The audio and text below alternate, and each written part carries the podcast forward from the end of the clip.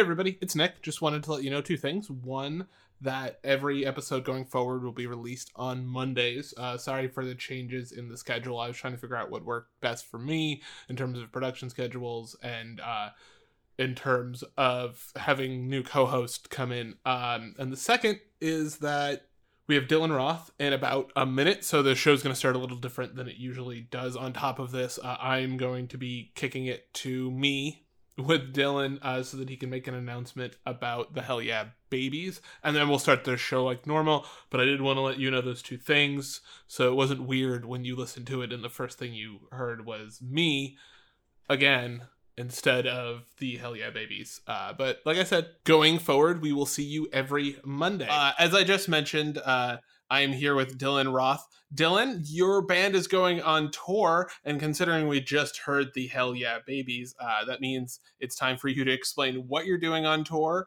uh, and just, you know, general stuff about the band. Hey, uh, thanks, Nick. Uh, so I'm Dylan. I'm in the Hell Yeah Babies. We're like a power pop band out of New York, and you know one of our songs. You have a pretty good idea what we sound like. Uh, we're actually hitting the road uh, beginning on Friday, May 17th and concluding on Friday, May 31st. So, in the last two weeks of May, if you are in Philadelphia, Pennsylvania, Youngstown, Ohio, Fort Wayne, Indiana, Indianapolis, Indiana, St. Louis, Missouri, Nashville, Tennessee, Charlotte, North Carolina, Baltimore, Maryland, or Red Bank, New Jersey, you can see the Hell Yeah Babies. Please check us out at the thehellyeahbabies.com, on Twitter or Instagram at Hell Yeah Babies, or on Facebook. Search for Hell yeah, babies. Thank you so much, Dylan. Uh, and we will be talking to you in about two weeks for a Batman episode, but we wanted, since it's coming out the day that the tour ends, we wanted to get this in as early as possible. So uh, we will be hearing from you in about two weeks, and definitely check out all of the things he just said.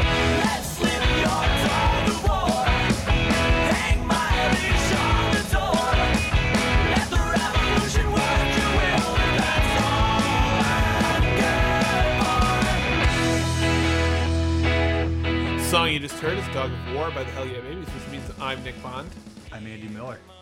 And this is how wrestling explains. Exciting episode today, Andy. Some would say it's money in the bank, uh, parentheses, uh, shorty what you think.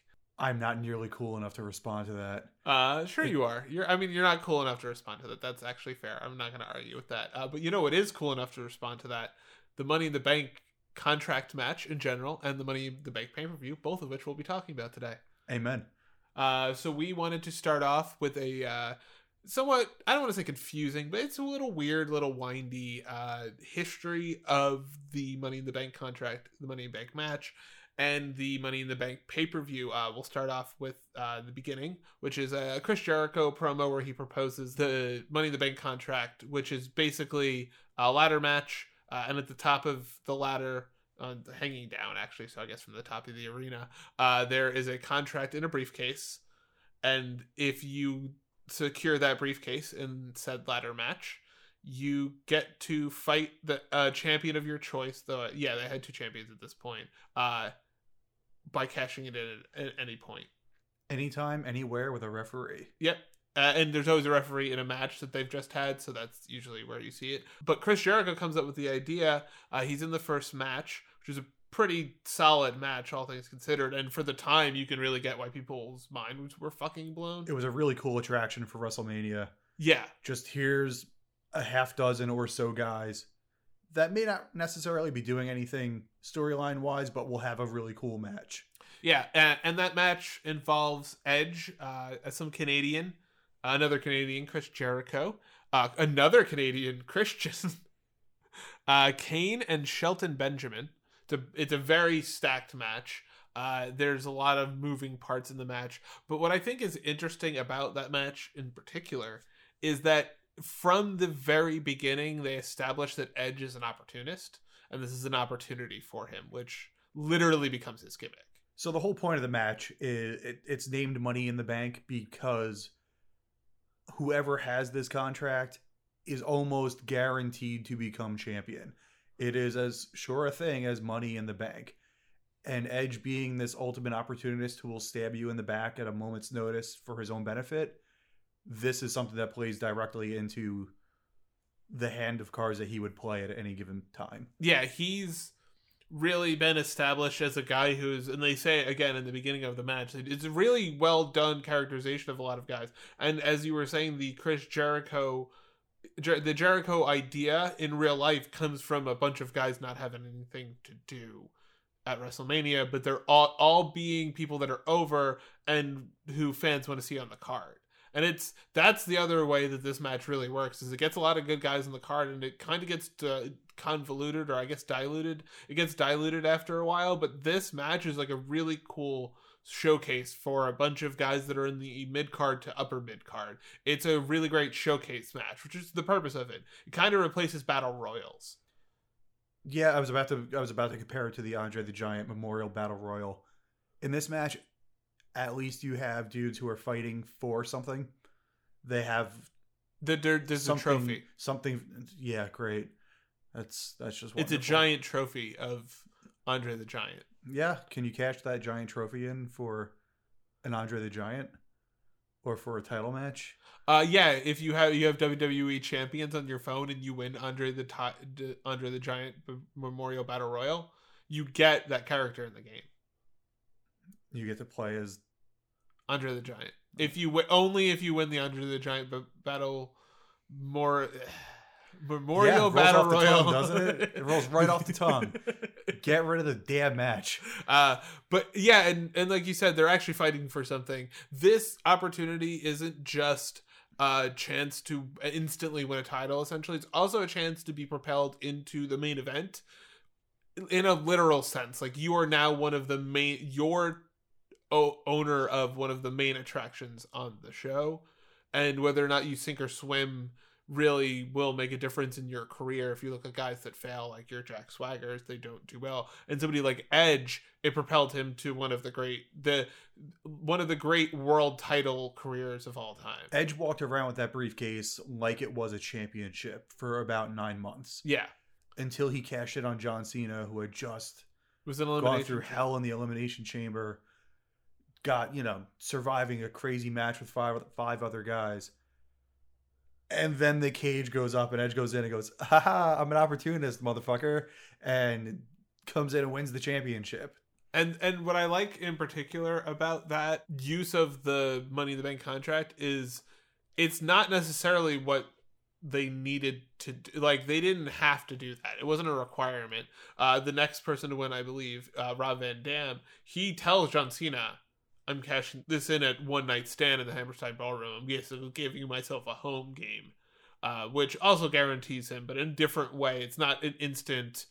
Here, you're the in the main event now ticket, which is uh, what it is for Edge and for a couple of other guys. CM Punk, I think, really, even though he doesn't get go directly from Money in the Bank, winning Money in the Bank, to being the biggest deal, he uses it to get a title, right? He, Daniel Bryan did the same thing. Yeah. Where, you know, he came in and he pins an unconscious Big Show to become world heavyweight champion, and it sure as hell didn't make him WWE champion. Yes, movement top of the show, Daniel Bryan. But it put him in the conversation, and it put him in a place where he could be a legitimate main eventer. Yeah, it made them realize he was a like an all star. Like, oh wow, you like we actually let you play your game, and you're actually good enough that people want to see you separately from whatever happens with the title or the money in the bank contract and like a guy like Dolph Ziggler it wasn't necessarily his fault but he did get hurt immediately after, uh, which we'll get into later. Um, we mentioned a couple guys that I believe wanted at Money in the uh, the Money in the Bank contract at WrestleMania. There's five Money in the Bank contract matches before they have their first uh, pay per view in 2010. Uh, but this one is definitely for me the best. The the first one, I think it's the most exciting in terms of the winner, in terms of the idea, in terms of the execution. I think it's the first one that doesn't kind of insist upon itself. It's just like a match that happens and is really cool. It's kind of like uh, though they did they did get better uh, in terms. I think there's better Money in the Bank matches on the actual pay per view, but uh, it reminds me a lot of the TLC matches where like the the the pre TLC match between Edge and Christian and Matt and Jeff Hardy during the uh, Terry Invitational tournament. What are, what are the, what are the initials of that tournament? Uh, TIT. No, why would Terry have something with? I don't know. Me neither. It's just it's I don't I That's don't very strange. very strange, inappropriate. Children are listening. Hello, Mr. Russo. uh, and yeah, I think that um, oh fuck, uh, yeah, this kind of has almost like a a more organic feel to it, where I think everyone that comes after this at WrestleMania is kind of trying to escalate it to a point where it kind of gets I don't want to say absurd, but it loses a little bit of its like holy shitness. Where this match, like from the beginning, when Kane comes out and the ladders are on fire, like they're like we're doing some shit this match, and we're gonna do like it gets better, like I said, once I actually have the pay per view because I think they can kind of not have to worry about time on the show and stuff like that. They're not trying to get their shit in in 15 minutes. They have like 25 minutes to do stuff because it's what people are there. It becomes the attraction of the show yeah. as opposed to a way to get guys onto a show. Yeah, and this one there's enough stars, it's a new enough gimmick that they it really does feel like you don't have to pile shit on top of shit on top of shit. You can just have like a pretty good ladder match and because of the stakes and everything like because of the stakes and everything like that, you actually give a shit about the match. It's really like one of the better WrestleMania matches of all time. I think this first Money in the Bank because it's such a cool concept and they execute it really well. They get a bunch of us. They establish a lot of tropes. Like uh, one of my favorite tropes is the Jericho can't win a Money in the Bank ladder match, and the other one is the like Jeff Hardy spot that like the and and spots ironic that I use that because it's the person who does the big spots in the match, and Shelton actually is Jeff Hardy in this match in terms of just like doing wild, wild shit because he's so much more athletic where I think with Jeff Hardy, he's athletic, but it's also that he does not care for his hmm. body. so Shelton's doing a lot of athletic shit, but they're all there's a lot of Shelton high spots, and he kind of becomes known for that. And I don't know how great a spot it is. It took Jeff Hardy, who's much more charismatic than uh Shelton, a long time to get past the being the guy who does big spots character. I have two comparisons to make there where I feel like you see a lot of that with Dolph Ziggler. Yes. Even though Dolph won the match at one point Mhm. and became world heavyweight champion, you still kind of see him as a guy who does crazy shit a couple times in the match, sells like Dolph Ziggler sells, and doesn't win. And for the longest time, that was Kofi Kingston's spot in the Royal Rumble Yeah. where it wasn't oh man i hope kofi wins it became i can't wait to see how kofi doesn't get eliminated before he gets eliminated Yeah.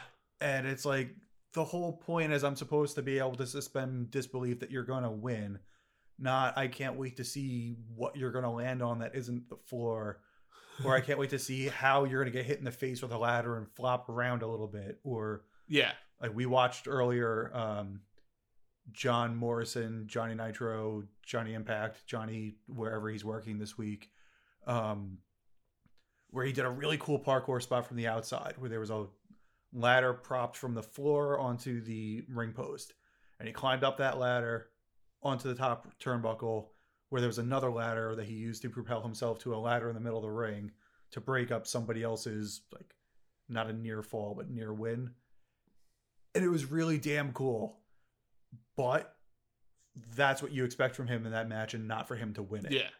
And that's Shelton Benjamin in these matches in a nutshell. Yeah, and and like uh, you're hinting at, and we'll definitely be talking about, because that is in the first. That is actually one of the next two matches we'll be talking about.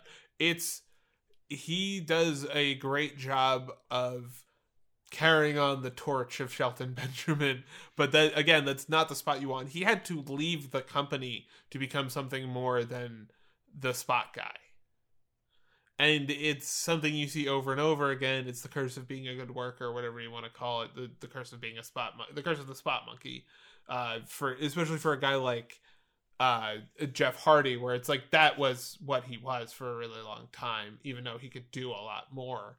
And and Dolph is the same way. Edge, ironically, would have the biggest spots maybe of all, and still never really got like the spot monkey attached to him because I think they always saw him with. I mean, look at him; he's six foot four.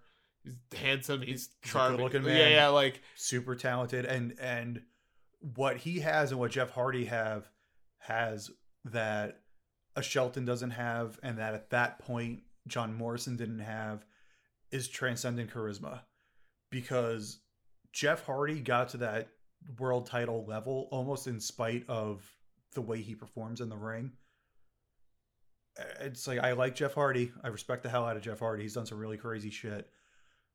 But the way he wrestles isn't exactly top guy wrestling. that is a really nice way to. Yeah, he's he doesn't eh, for the longest time didn't do power slams and and things like that. He didn't pick people up. He basically had like a snap suplex and that was it. And that's just not what people are used to seeing. And with someone like Edge, he can actually wrestle that style. It's a really important thing to understand about Edge is that what made him incredible, what made him one of the maybe five most successful American wrestlers or re- wrestlers in America of all time is he could do both. He could do the crazy high spots and he was willing to sell out his body. It Mhm. obviously cut his career very short. But he could also be a great brawler, or he could have a good wrestling match. Yeah, exactly. And he's a great character. And Chris Jericho actually kind of reminds me until Chris Jericho became, basically became Neo Nick Bockwinkel, he also had a lot of trouble with being able to we saw the uh there's a promo during I believe it's the uh 2000 it's during the the first pay-per-view match, the Money in the Bank match. Uh Chris Jericho and he are having cutting a promo against against each other essentially backstage, and Edge is just so much more captivating than Chris Jericho's Jericho. reading lines. Yeah, and he's very clearly reading a promo that was written for him, and he kind of stumbles through it in a way that makes it not believable. believable in even English. Yeah. it was it was rough at one point where I I actually said out loud, I'm like, "You want another shot of that, Chris?" Because it it wasn't very good. Um, but Edge is just captivating. Where Yeah. you're like, "Oh, oh, Yeah. okay, yeah, great." You're you're not getting all of your win. lines, but you're actually having a natural conversation. He's you get why he watching a match like this where he doesn't have the biggest spots. We will get to a match where he has some enormous spots. The match we're talking about with Edge um and and Chris Jericho that's the 2010 like I said the Money in the Bank pay-per-view which is the first pay-per-view the Money in the Bank pay-per-view uh and in that pay in that show I'm not gonna say pay per view again. I swear to the Lord Jesus. Uh, in that show, Kane wins the first Money in the Bank match. Actually, the first Money in the Bank pay per view Money in the Bank match. He wins the first ever. Uh, and almost immediately cashes in. yeah. Later that night, he comes out. He saves Rey Mysterio from getting beat up uh, after he got beat up by Jack Swagger. Fights Swagger to the back, and his music hits, and he comes out with the briefcase and obliterates Rey Mysterio's entire tiny little body. that choke slam was a thing of beauty. Yeah. Uh, and then the Miz later in the show, uh, that's the Jericho Edge match that they're alluding to, uh, is with him, John Morrison, Evan Bourne, Randy Orton, Mark Henry, and Ted DiBiase. It's crazy how over Orton is. Uh, this is post Legacy, we figured out Right. and it's really kind of incredible to see how hyped the crowd is for Randy Orton to get the Money in the Bank contract because he's just like he's almost a baby face by accident at this point. He's like such an ass kicker. It's he's got this very stone cold Steve Austin thing going on where the crowd's like, no, we we fucking love this guy. Yeah, This guy's really good. He kicks a lot of ass, If- and we are really happy to see him come in and kick ass. yeah. If Orton could cut the promos he cuts now when he was that age, he might have superseded Cena because he was such a good character. People were really into him, just like RKOing the shit out of everyone. I forget who it was that took an RKO off the ladder, like got swung off the ladder into an RKO. But it hits and the crowd goes insane. Yeah, it's either I think it's either Evan Bourne or John Morrison. Either way, it looks like a, he's he's in like mind blowing shape th- at this point too. Orton He- looks amazing in this match. Yeah. He comes out looking like a star, where he's shredded. Eric Bischoff would love his tan. yeah, it's a it's a the tan's definitely a choice, but he really does. He looks like a, a he looks like mega walking yeah to the ring. yeah he looks like a mega star. He and he he stands out amongst pretty much everyone else in the in the match as far as looking as a more legitimate star. Yeah, He doesn't look like a cartoon character. He's not Ted DiBiase walking to the ring with the million dollar belt and Maryse. He's not um not quite there yet, Miz. He's not John Morrison coming out with uh, the filter gimmick on. With, with Listen, this ain't no make believe. love me some John Morrison, but that there's that gimmick, and then there's Randy Orton. Yeah. Oh, totally. I think the Johnny Blank version of John Morrison, the self-realized version Yeah, Of, of John Hennigan. Yeah, is like a, as good a it might be as good a character as this version of Randy Orton, not on the WWE scale, but like as the thing it is, which is this traveling show of John Hennigan. Oh, it's like whoever's whatever city the Globetrotters are in. Like, oh, it's Hey. the we're here in your town Yeah, capitals. exactly. And it's with Randy Orton, he just looks like a WWE champion. Right. He works like a WWE champion, and they And give it to Evan Bourne, Yeah. there peace signs on the way to the ring. Yeah, he's Evan Bourne has not put it together at this point. no, he's he's not Matt Sydal, and he's he's barely even Evan Bourne at this point. He just doesn't. He has a kind of a thing going with Orton. Uh, this is around the same time that they do that crazy uh shooting star press into RKO spot. You can see all of the different reasons why they have like we talked about earlier with Shelton in the first match. Uh like the Miz is he ends up being basically the edge in this match. The edge in this match Edge in this match is very brutal. He's such a dick. Yeah, He hits a couple of just mean moves. yeah. It, they're and they're very hard to describe in such a He- visual medium. he puts some stank on almost everything he does in this match. There's spots where you're like, "Ow!" you know what it is, and they stand out because a lot of ladder match high spots involve some big technical, long-winded setup, and then getting into position and not with Edge. Here's a guy doing something stupid, and he, nope, fuck you, and he throws your ladder that you're in the middle of for Yeah. some reason, and you just take a nasty bump.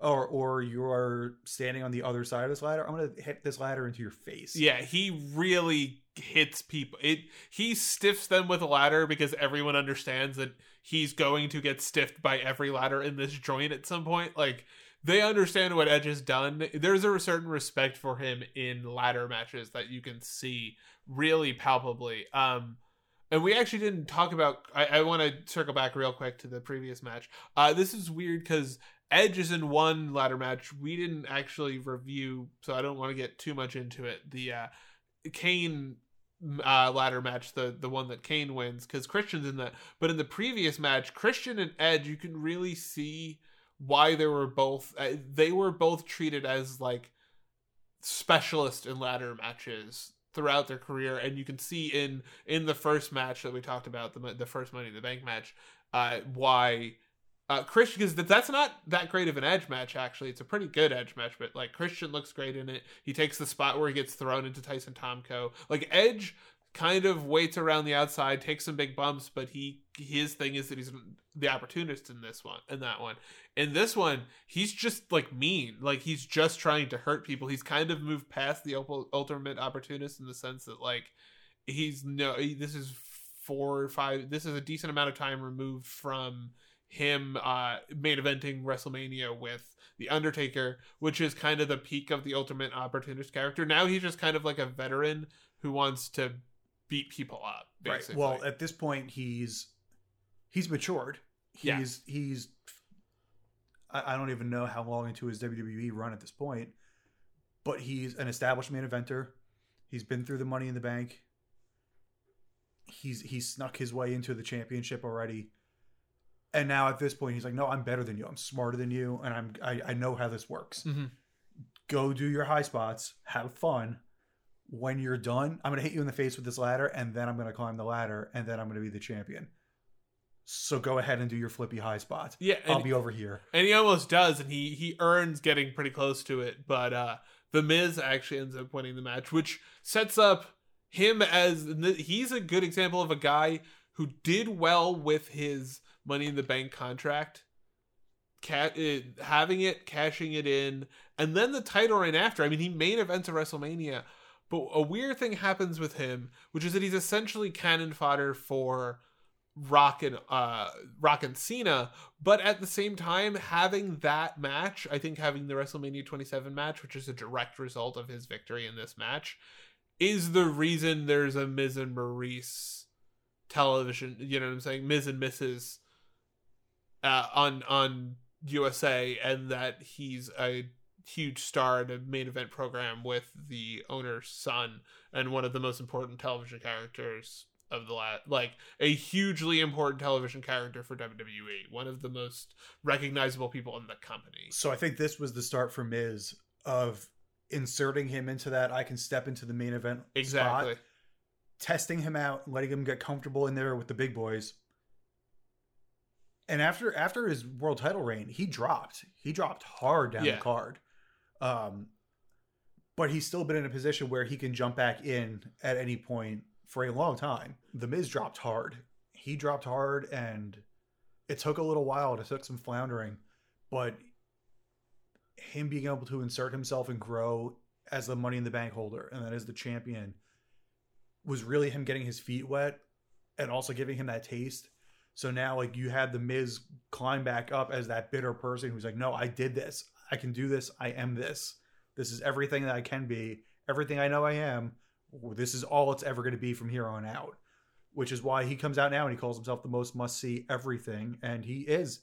He nails it. He kills it every time. Yeah, he's one of the top characters on the show, and and he's a guy that had a slow in the same way we talked about with Daniel Bryan, who um actually wins the next year. We didn't want the weird thing with the next year's show. So, uh, like we said, so uh Kane and the Miz won. Kane has a really great cash in. Miz has a really great cash in, a really good run with the title main event at WrestleMania. Daniel Bryan doesn't get any of those things at the next year's WrestleMania, uh, the next year's Money in the Bank. He doesn't even get the most because this is a mat, uh, this is a pay per view where it's it's in the argument I think for the best modern pay per view of all time, but not because either of the Money in the Bank matches. It's because it finishes with the most important match, basically since Uh, Rock Hogan, probably maybe Rock Austin, the CM Punk John Cena match at the end of the show. Yeah. Yeah. Easily my favorite pay per view main event Yeah, it's of one my of the adult life, at least. yeah, it's one of the great matches of all time, all time, all time. It is up there with any other match in the history of wrestling. And that had a great creative use of the Money in the Bank briefcase post main event match, where Vince is out there calling for Del Rio to come out with the briefcase to cash in to try to screw Punk because he's leaving with the belt. Uh, yeah, with the belt. And nope, he just gets his, his clock cleaned. Yep. And Punk goes, see ya, and leaves with the belt. yeah, kisses the I, for a while. This is my profile picture. He blows the kiss to uh, McMahon holding the belt and just walks out. And the end shot of that pay per view is very famously like him holding the belt in front of Chicago, basically. Right. In his hometown, Yeah, just giving the epic FU to the boss.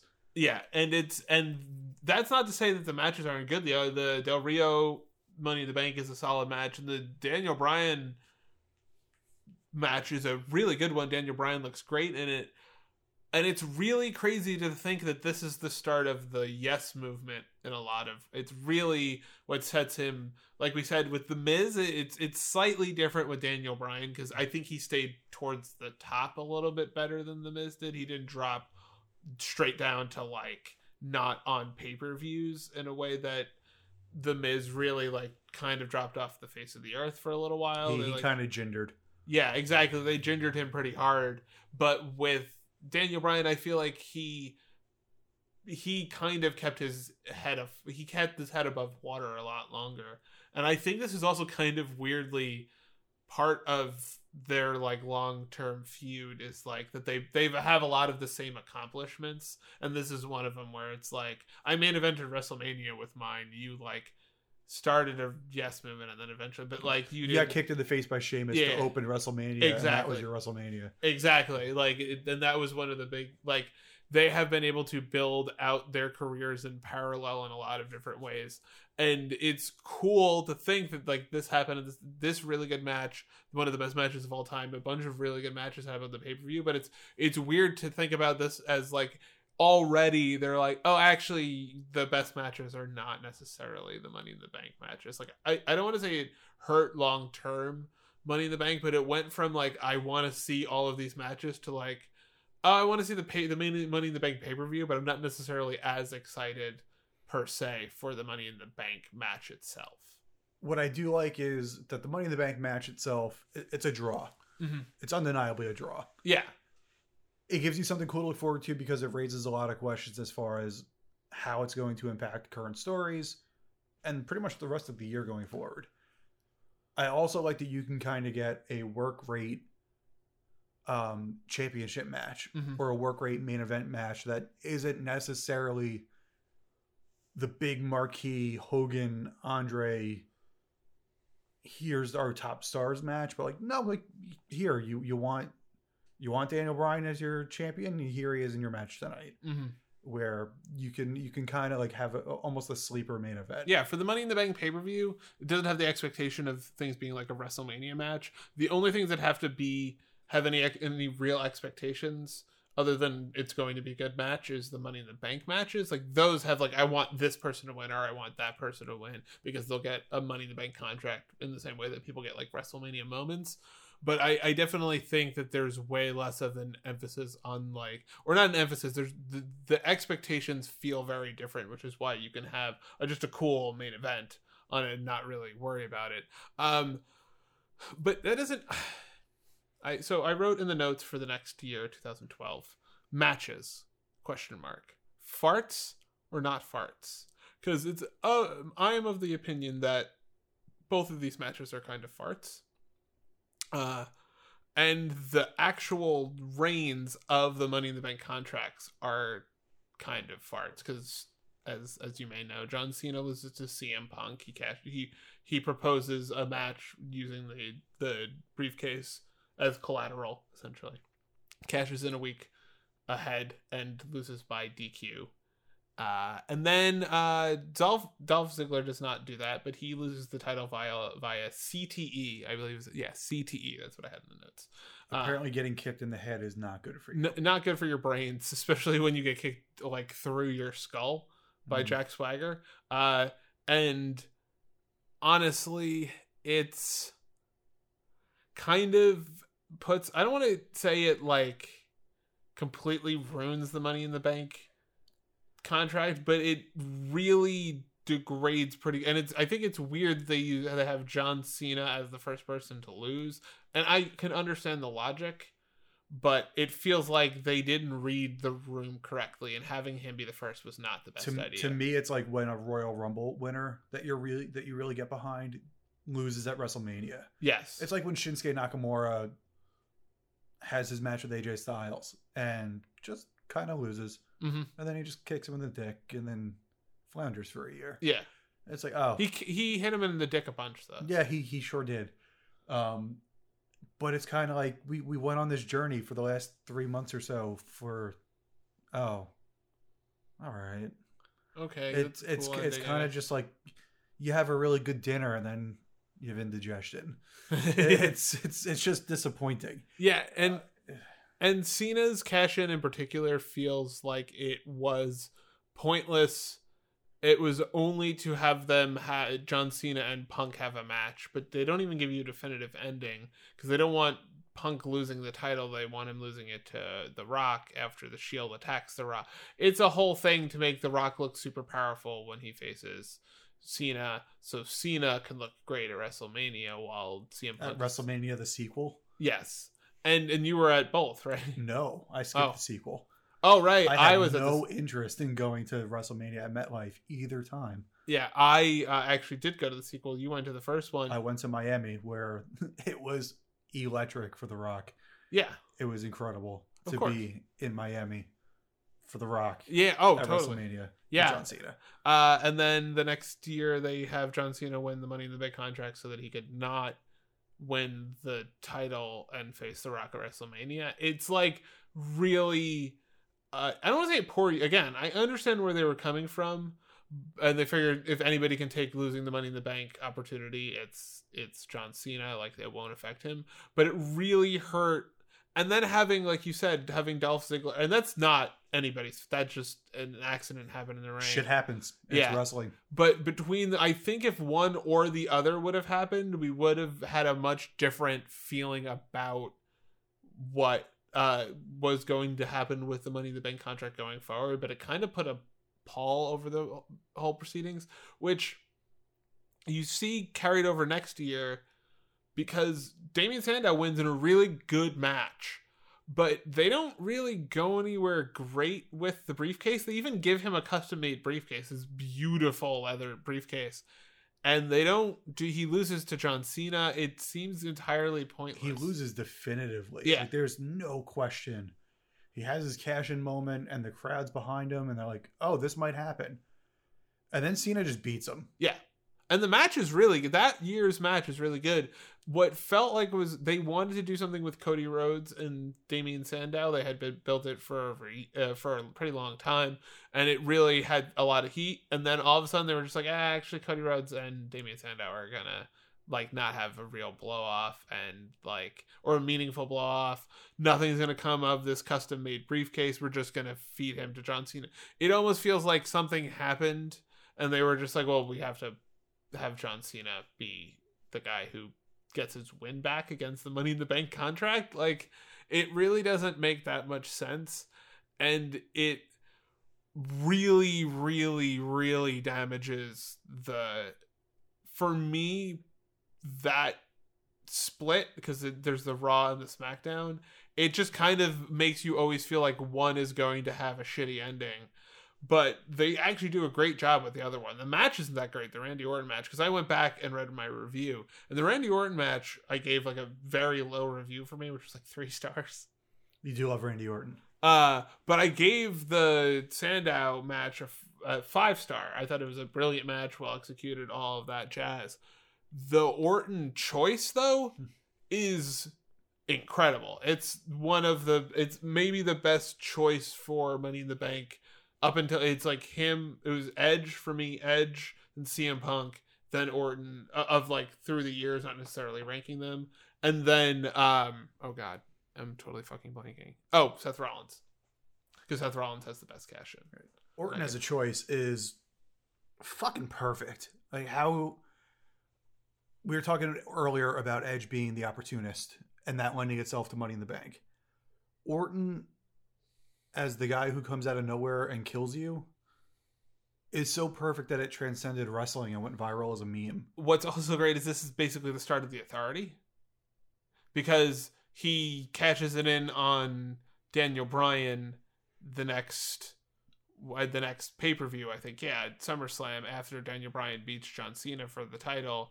He he catches in on Daniel Bryan and uh, Orton and uh, uh, Stephanie and um, sorry, Art, Orton, Triple H, and Stephanie form an alliance that becomes the uh, Authority, which eventually takes basically takes over the entire company. And then Daniel, like, it literally leads to like the culmination of Daniel Bryan's main event push from the other Money in the Bank. And you can kind of see at this point where like everything's starting to weave together. Seth Rollins is like the new Authority.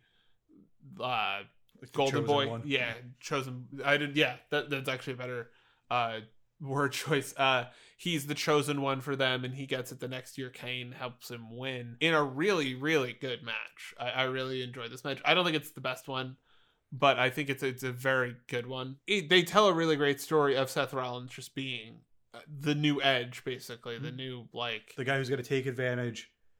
And at the end of the match, he lands on third base, like rolls home and celebrates like he fucking hit a home yeah, run. yeah, exactly. He Eh, takes down the money in the bank briefcase and then like has a normal celebration like and and as they they pan out or they zoom out rather uh as they zoom out you see Kane like and you see him when he's going up he's steadying the ladder after he just choke slammed He just murdered Dean Ambrose. yeah He just went, yeah, fuck you, Dean Ambrose. Seth Rollins will win this match.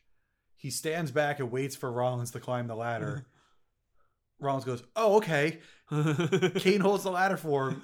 Seth literally very, like very they're calmly. they're cleaning the gutters together like Seth very calmly takes the title down and then celebrates like he just won the fucking Super Bowl. it's it's awesome. It's Seth Rollins. You can see, and it's so weird listening to the Seth Rollins song and not having burn it down. Like, but you can he's so fucking good at this point. You can get why they thought that why they gave him this push at this time. As, as opposed to Roman Reigns or Dean Ambrose, he is so special. I mean, he still is, but this is really like young Shawn Michaels territory and him having the entire world working for him, but makes such a great character for Seth Rollins. And it's really impressive that that character became the biggest baby face in the company. Yeah, Biggest male baby face. yeah, yeah. Because Becky Lynch is on the TV right now. Yeah, Becky Lynch, hey. And maybe he maybe Seth is the biggest heel in wrestling since he's spending some time with the biggest face in wrestling. yeah. Boo! Happiness. Boo you and your happiness. Fucking marks. We were talking about this during the match. It's weird to see Ambrose feuding with Rollins when Jack Swagger is in the same match. It blew my mind seeing Dean and Seth in the same match as RVD. yeah. Like it didn't feel like they And not like in the same timeline. Super young versions of Seth and Dean, but like, like Dean's hair's already thinning. but not, not like, in other words, Shield. It, yeah, that's what I'm saying. Is it's not Shield versions of Seth and Dean. It's like post Shield breakup versions of Seth and Dean, and that's fucking crazy. Like it's the it's both crazy that it that was that long ago, and it's also crazy that R- Rob Van Dam was still wrestling and looking good in this match at that point. I was shocked because I'm not a Rob Van Dam fan and fan, and old Rob Van Rob Van Dam is like curdled, I believe was the exact phrase I used, was curdled Rob Van Dam. You're just like, ugh, this smells terrible. smells like patchouli oil and sadness. Like, and I found him to be extremely enjoyable, and I really like. Uh, they basically pay off the Dean Ambrose getting screwed over the year before and getting screwed over by Seth Rollins in general. Uh, the next year when Dean wins and then cashes in on Seth on that night, and it's a perfect it was such a thing of beauty. yeah It was it was it was perfect. Yeah, and then the next year, this is the point where they're not really sure what to do, and it's not quite a brand split. So uh Sheamus wins and cashes in on Roman Reigns, and That these was are right kind after of the, the title tournament, right? yeah, and this is kind of like a lost couple of years for me with the Money in the Bank contract. It's not that they had bad matches or bad cash-ins or bad people to win it. It's that I just didn't. It didn't matter. It was a plot device. Plot device. It, yeah. it was a crutch they leaned on. You you kind of knew Roman was going to win the title in the tournament, and you kind of knew they had to come up with a way to not let him be champion yet.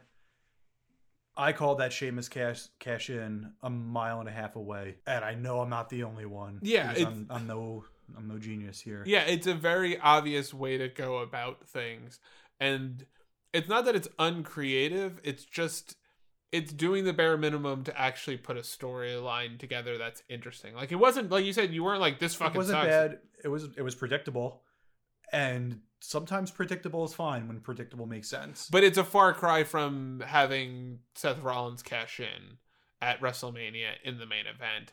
And I think they kind of almost it's almost like a I don't want to say cool off, but it's it's not a match uh, it's sorry, it's not those money in the bank, especially the Sheamus one, aren't really supposed to be spectacular. There's like you said, they're supposed to be predictable, safe because they had went so big with Seth Rollins that I think they kind of had to peel it back. They had to bring it back to like a very simple like blood feud with Seth and It just became a moment in an arc yeah, as opposed to somebody's peak. yeah.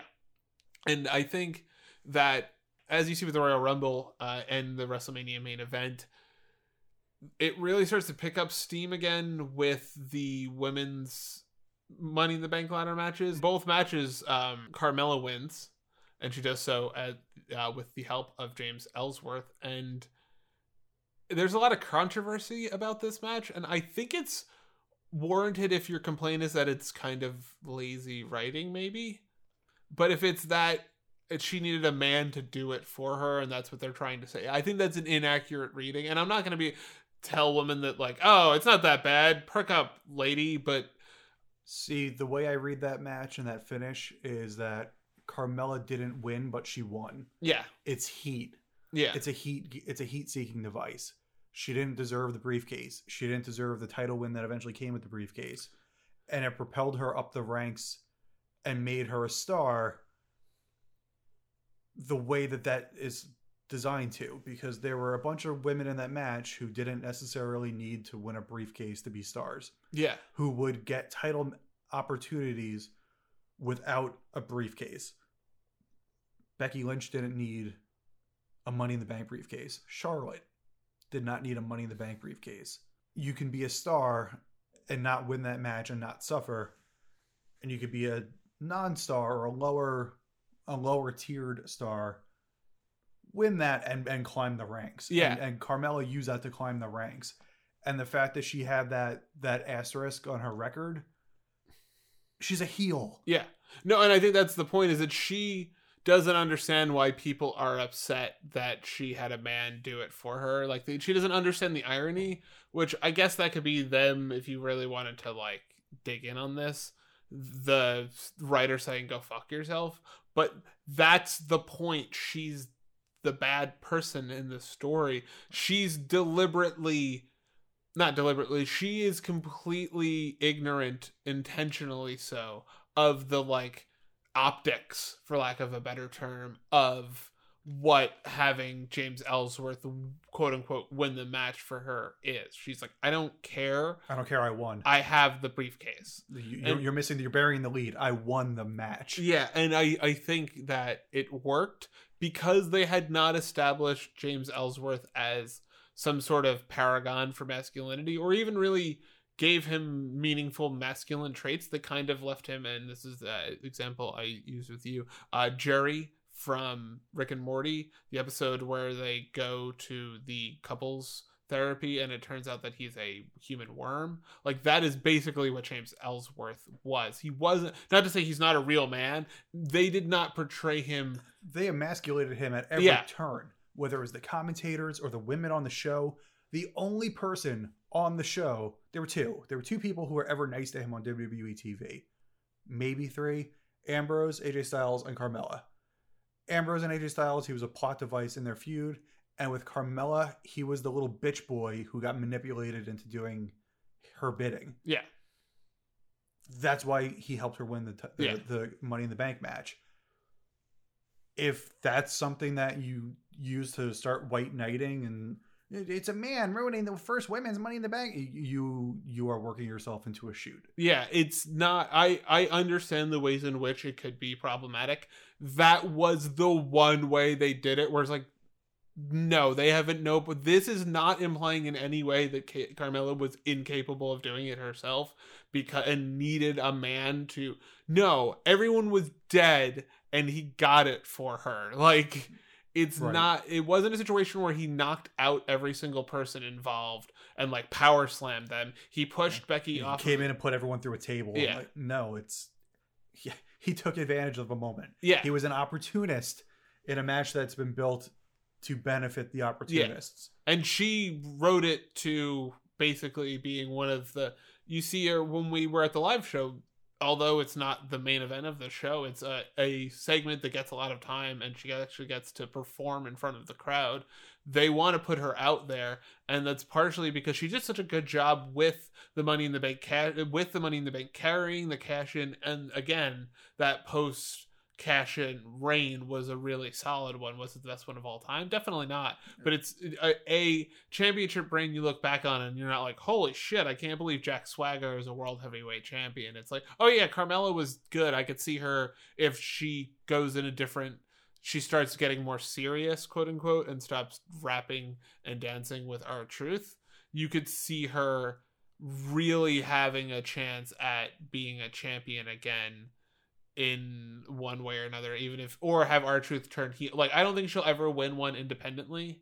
Carmella is actually one of i think one of the more successful money in the bank winners period. I think she, i don't think she's at an edge level or anything like that but she really did help establish a positive career trajectory especially after enzo and cass had left. She really has put herself in that quasi important character on the show if she ever decides to get serious could see herself in main events maybe get a heel title I, I could never see her win as a face. I could see her win as a heel maybe not necessarily as someone who needs help but i could see her doing so with like a partner like uh like lacey evans or not lacey evans but like another wrestler another women's wrestler that the kind of she'll be her like Dana Brooke kind of thing with uh, Charlotte.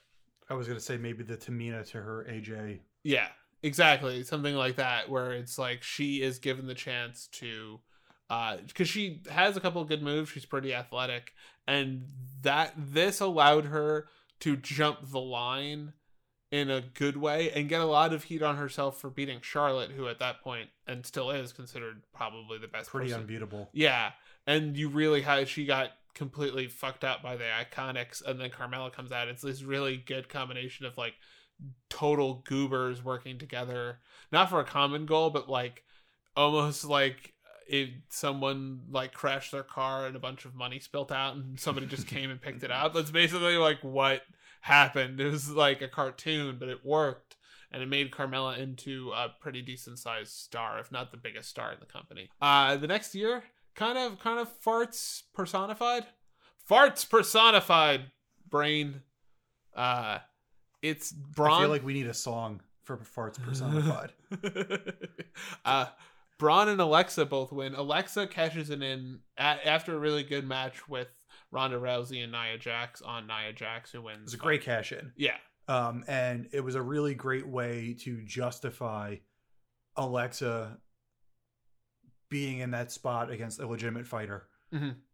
and against a monster in Nia Jax. yeah It's it's one of those things where you and I we've met, we interviewed Alexa Bliss Yeah. and, and, and Nia Jax.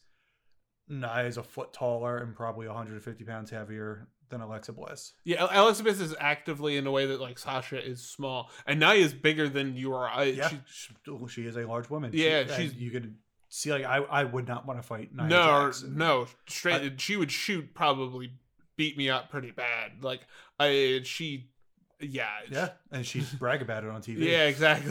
Like, because she has weight. She's like she's big. she's, a, she's a big girl. She's solid. It's Right. not. It's not like Bertha Faye. It's like she looks like a, a, a female basketball player. what a reference Yeah, to well. pull Bertha Faye. But she looks. She's built like a like a basketball player. Right. player. And and Alexa Bliss is built like a gymnast or a cheerleader, which is what she was. Like she's very slight. And she works with Ronda Rousey, but you have to have her get in through Nia Jax, and this was the best way to do it. The match itself is okay, but I honestly don't even really Yeah, remember it. it's but- not any and it was last year it wasn't like it was a long long time ago it wasn't even a full year ago and the thing with me and braun is he should have never been in the match to begin with and if you're going to put him in the match and have him win he can't not win the fucking match that he cashes in so I I'll, I'll get there. Um, I liked Braun with the briefcase because Mhm. Braun with the beef with the be- with the beefcase, Braun with the briefcase, Braun with the briefcase took this guy who's already dangerous and unpredictable and added another wild card to his repertoire. So you get a guy who is already super dangerous, and super unpredictable, and now he's got the golden ticket in his hand at all time where not only can he kill you, he can kill you and become the champion. And it was a really cool card to play until things happened in Saudi Arabia. yeah it's really it might be the worst cash in ever I'm I'm it's him or baron corbin I forgot Baron Corbin. Yeah that's what happened in 2017 Wow, who knew? Um Yeah. we have the same haircut. Same sad body. It's fine. um but yeah with braun um man I, I don't even know where to go as far as the cash in it it hurt Braun maybe irreparably, and it really, really hurt the Money in the Bank contract itself. It definitely hurt braun it hurt him quite a bit his rea- his crowd reactions cooled off quite a bit i don't know if that was before or after the heel turn it was right after the heel turn attempt wasn't it Yeah, where he was very briefly paired up with uh, mcintyre and that group yeah, Right. So you kind of like, okay, here he is. He's the babyface. He's gonna bring the belt back to Raw, and then he fails. Yeah. It's It's it's real rough to have a babyface who's going to continue to be a top babyface just fail, mhm. and he failed, and he failed hard, yeah. and There's no payoff for it. It's it's as bad a job you can do with the Money in the Bank contract. Uh, It's to me, it's not catastrophically bad, but it's not. It's easily the worst. It's even Damien Sandow. They did stuff with. They really didn't get anywhere. It hurt Braun. It hurt the Money in the Bank contract. It it it reestablishes that to me like the woman's Money in the Bank is much more important. Right. For me, Braun's cash in was like if your friend proposed in front of everyone's friends and families, and the girl says no. Yeah, basically. Where it's kind of like, oh, oh, we can never. So text you later, and uh, best of luck. My name is Paul. This is between y'all. the fuck you asked me for then? But it, it, it was just, it's rough and it's awkward, and it's even now. It's been what six months or so, yeah. and has he fully recovered? No, he hasn't uh, recovered anywhere near. He's not a factor. I mean, he's in the next Money in the Bank match. They just announced it tonight as we're recording, but it's not. I I don't. It's not that I don't have any hopes for Braun. It's that they have to rehabilitate someone that they should have never had to rehabilitate because he's a six foot nine strongman monster who does has been doing spectacular things for years at this point and has great chemistry with a lot of performers and yet they can't figure out And he connects with the crowd. yeah He connects with the crowd in a really special way. Yep. Um, so now that we've uh, gotten all the way to the end of uh, the brief history of, or I guess the just the confusing history of the Money in the Bank contract match and pay per view, uh, I wanted to spend some time talking about the bigger picture ideas. Uh, number one for me is the idea, and the one I think about when I think about Money in the Bank, is that it's basically the new Royal Rumble to me, where it really does establish you as a star to watch out for.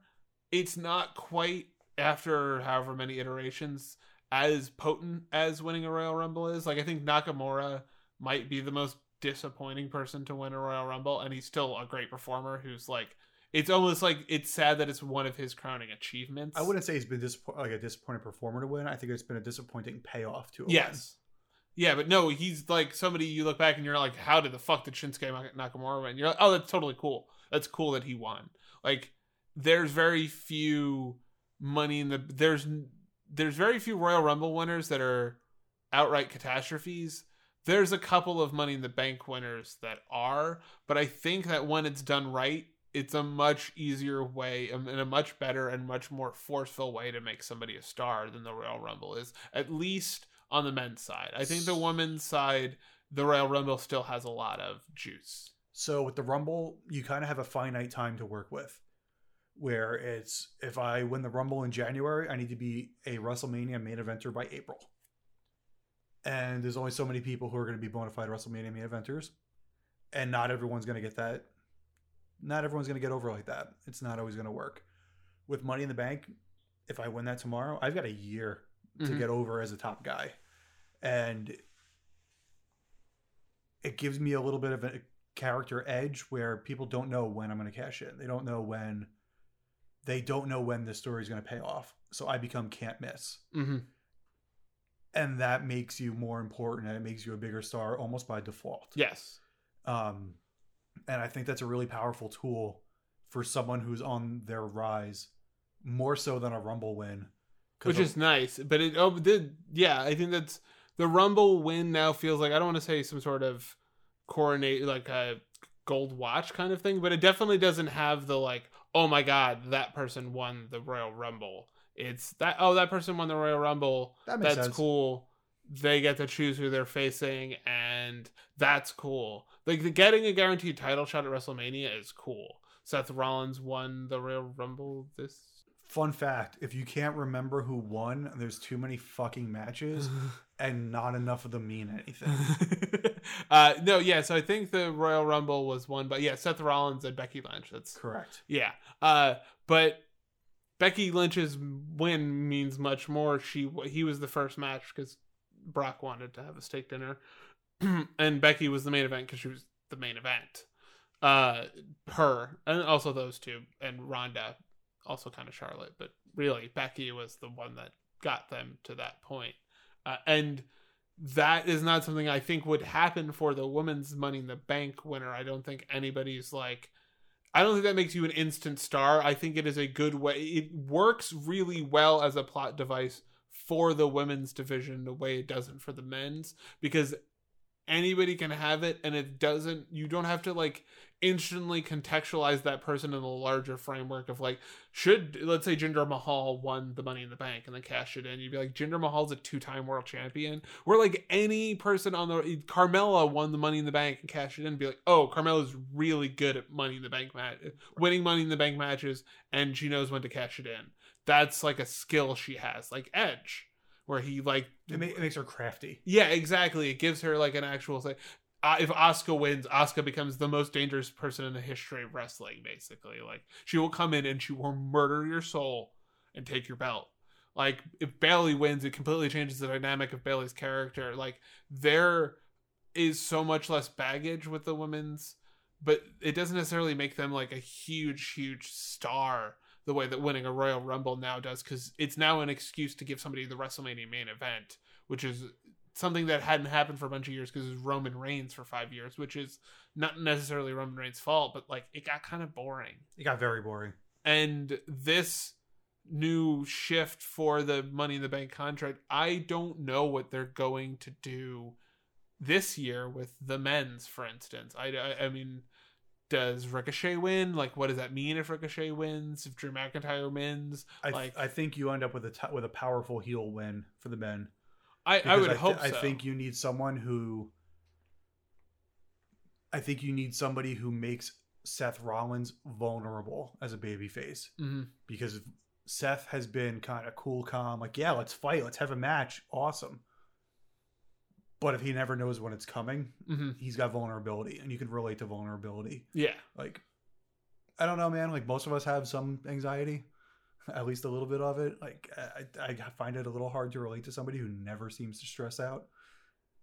If Drew McIntyre, who is a fucking walking nightmare, comes running up to me with a briefcase and says, "I can beat you the fuck up right now and take that one thing that makes you you," I'm gonna, I might have a little palpitation. Like, No, it's a it's a really good point that they have to be smart about what they plan on doing with the Money in the Bank contract in a way that it feels as though they used to be able to just go, "Oh, you're the Money in the Bank contract winner. Whenever you cash it in, it's going to be cool."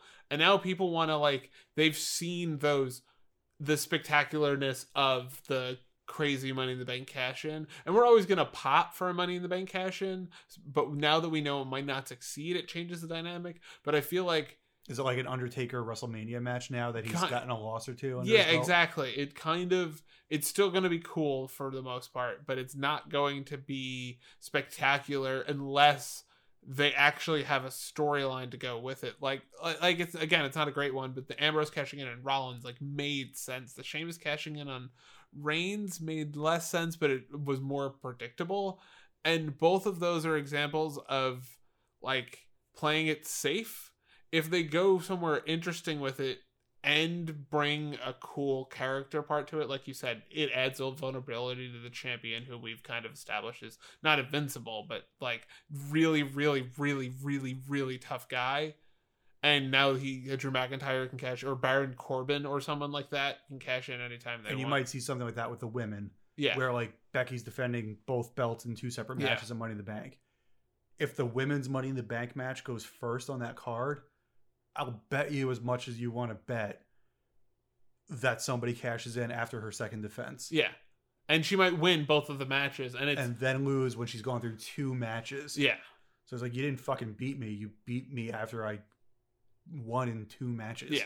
And now I have this one title I have to defend with my entire life, but I'm also coming for you, but we don't have the rematch. Like it adds th- I think that the women's ha- championship being championships being on one person really adds a dynamic to the It raises the stakes. it raises the stakes so high. I think that I would prefer a single champion for all of the belts, but I really like that the women essentially have single belts basically. But I do also like that Becky can lose either title to either brand at any time, depending on who wins the Money in the Bank contract. Like that also makes me wonder if somebody wins the uh, from Raw wins the Money in the Bank contract and wants a challenge for this. Like it adds a dynamic to what's going to happen with Becky Lynch that I think will maybe reestablish the Money in the Bank contract as something that's actually worth getting excited about, as opposed to just like, oh, okay, this year I guess it's going to be kind of like Baron Corbin's going to lose or something like that. It's like you're you're actually excited, at least for the women's. The men's, I think it's going to heavily depend on who wins it. In a way that I think with the women you can kind of just have whoever and they'll get over. They won't become like main event WrestleMania stars. I think that's what the Royal Rumble is for the women. But I think in terms of putting somebody in that Carmella level, or if you want to get like an Alexa Bliss back into the title picture, like those are definitely things that can be done. There's a lot more possibility with the women's, but if they do the men's right, it could be a really great idea. Um and I really like that they now do the show post WrestleMania. It's the first pay per view post WrestleMania, and it happens right after the Superstar Shakeup. It's a cool way to kind of set the stage for the rest of the year because this time of year often feels like the off season. It often feels like it just doesn't matter. Mm-hmm.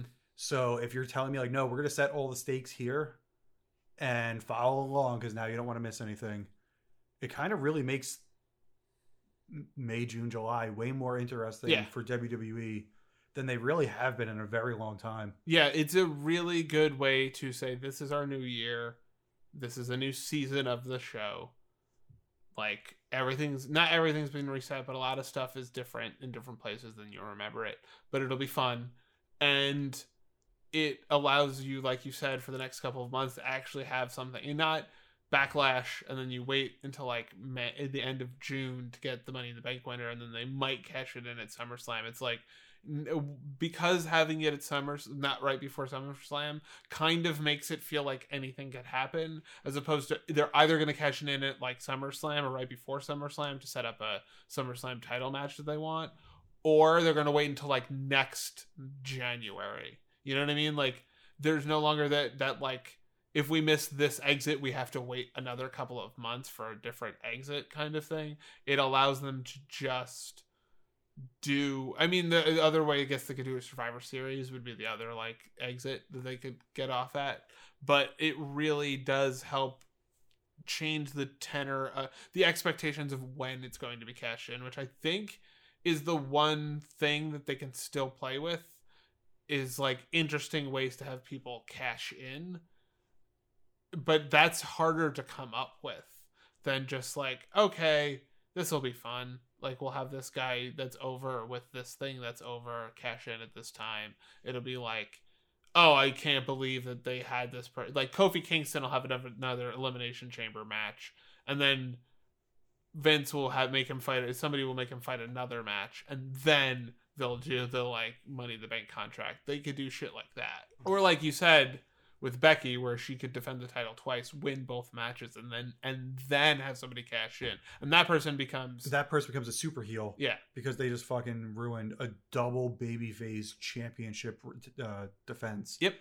Where it's like you you legitimately just ruined everything, and I hate you. yeah like a goddamn hero. That's that's not how heroics work. uh, so now that we've solved the legacy and the history of the Money in the Bank contract, I have a question I've been thinking about this entire time.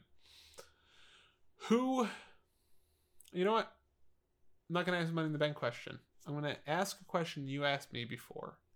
Is Kane the best worst wrestler of all time? Because he has a really great match with Rey Mysterio that lasts about three minutes. It's the best Kane match I can think of. He's looks great. He has an important character in the history of wrestling. He has a bunch of really entertaining entertaining hours, but I can't remember a single match of Kane's I saw, and I was like, hot damn. Give me more of this inside of my brain hole. I think it's a really easy yes because my favorite Kane is corporate Kane, Oh my god, yes. where everything like him just walking around with like the the world's best uh yeah, the the, the fucking coffee mug yeah. or him just The world's greatest director of operations. thank you thank you you know exactly where, what I was thinking I have it. of course you do of course you do you mark um it was just entertaining. Yeah. it's just him getting it. I don't want to watch him plot around the ring. I'm not a huge big guy wrestling fan to begin with. It's because you're a bad person. Yeah, well, you know, I'm also like an adult. But tall isn't really all that impressive to me anymore. I'm tall. Eh, you're normal. Fuck you. I'm short. Okay, let's. Uh, Calm down, Rey Mysterio. Uh, wow. Wow. I'm, not, I'm not my mom's height. Yet, I'm not that Someday, Italian. I'm not going to someday. that much. Uh, who's the worst Money in the Bank winner of all time? hmm. Uh, you turned the tables on me. I did. Oh, easily for me, it's um, Damien Sandow. Because it's so fu- like they had something so fucking cool. It was a great match. It was a great feud with him and Cody. It was a great looking fucking briefcase. And they were like, eh, you're gonna lose to John Cena. Like that one really hurt in a way that like made me not excited for the Money in the Bank contract the next year. Kind of like it really affected. It was like fuck. Like it's okay if somebody loses, but like you really look like you're gonna give him a push, and you pulled the carpet out from him completely. You were just like, not only do you not have any identity, like you were basically knocked down to like the loser who lost the Money in the Bank contract cash in because you decided John Cena was the person you wanted to cash. Like, LOL Cena wins. yeah, it's like, and it, it's just one of those things where like he fucked that fucked him on such a level. His career like spiraled after that. Like Jack Swagger had a, pretty good career after he, he did good job in Lucha Underground. He did MMA. He's done stuff. He like been out there being a person. Like what's his face is on fucking TNA or Impact now, Aron Rex or whatever. But I Oh, think he was very. he briefly. was yeah, and then they got like he's he really went from like from maybe the a- spotlight to the milk carton. yeah, he basically went from being within a half an a, a pitch of being a world champion to like out of the business basically in a handful of years or like a couple of years basically because he just they didn't see anything in him and they buried him literally dug up the dirt with the money in the bank briefcase and then put him in the hole it's it is like the the self destruction of the Ultimate Warrior, except it's the WWE's destruction of Damien Sandow's career. Uh, so yeah, that is my choice for worst um, worst Money in the Bank contract cash in slash winner slash holder. Um, do you have anything to plug this week? Uh, as always, you can follow me on the Twitters at Andy Miller JMS. Uh, follow NYWC at NYWC Wrestling on Twitter, Instagram, NYWC New York Wrestling Connection on Facebook. Um, shows every month. Come to them. Yeah. Um, you can check me out at the Nixer, that's T H E N 1 C K S T E R. You can check us out at howwrestlingexplains.podbean.com. I definitely check out the patreon.com slash HWETW where you can get Rich and I on the pod beyond. Give us your money. Yeah. Yeah. Five star reviews. Also that on iTunes, Stitcher, Spotify, Google Play Store, and Pocket Casts. You are listening to us. We know how many of you are listening. We also know how many five star reviews we have. Yeah. There is a discrepancy here.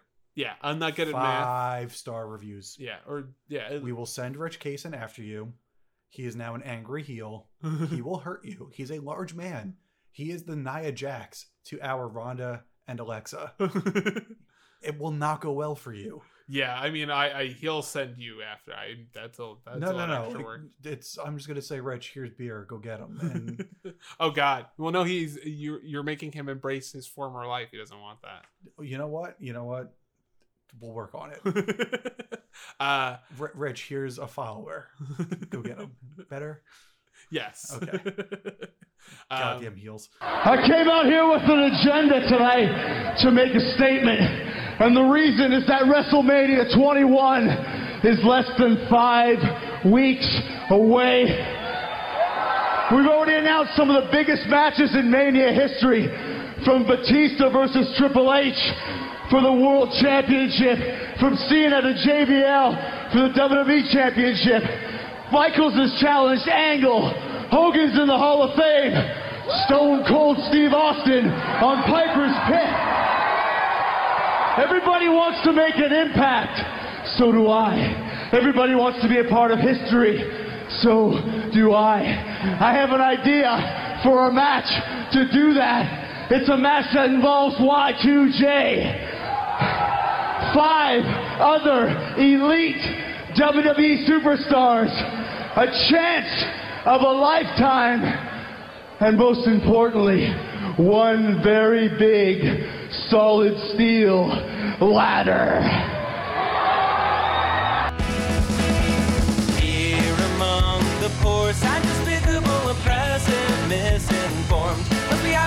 To bite your tongue secure. In the promise that you're right.